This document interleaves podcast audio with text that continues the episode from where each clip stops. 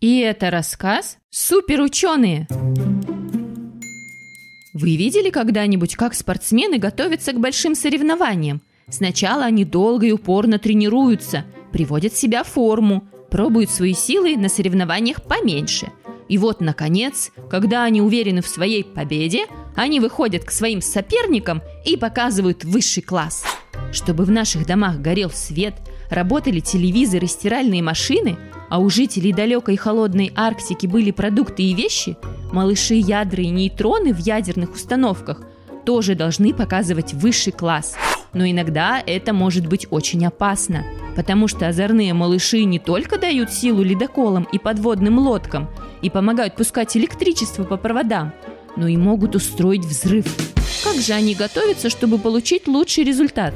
Ходят в тренажерный зал или на стадион? Тягают гантели или бегают стометровку?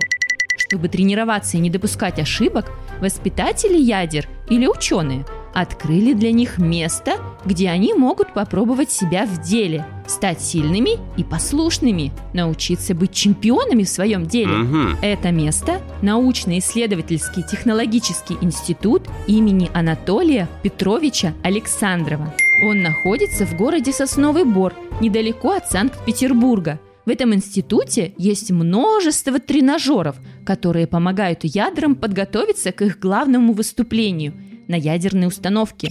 Сотрудники института внимательно смотрят за поведением своих воспитанников. Они знают о них все и всегда готовы прийти на помощь. Ни нам, ни малышам нечего бояться. У таких ученых все под контролем. Такая работа не только сложная и опасная, но и очень интересная и полезная. Вот уже 60 лет ученые-воспитатели трудятся в этом институте. Сегодня им доступны такие знания и технологии, что можно смело называть их волшебниками.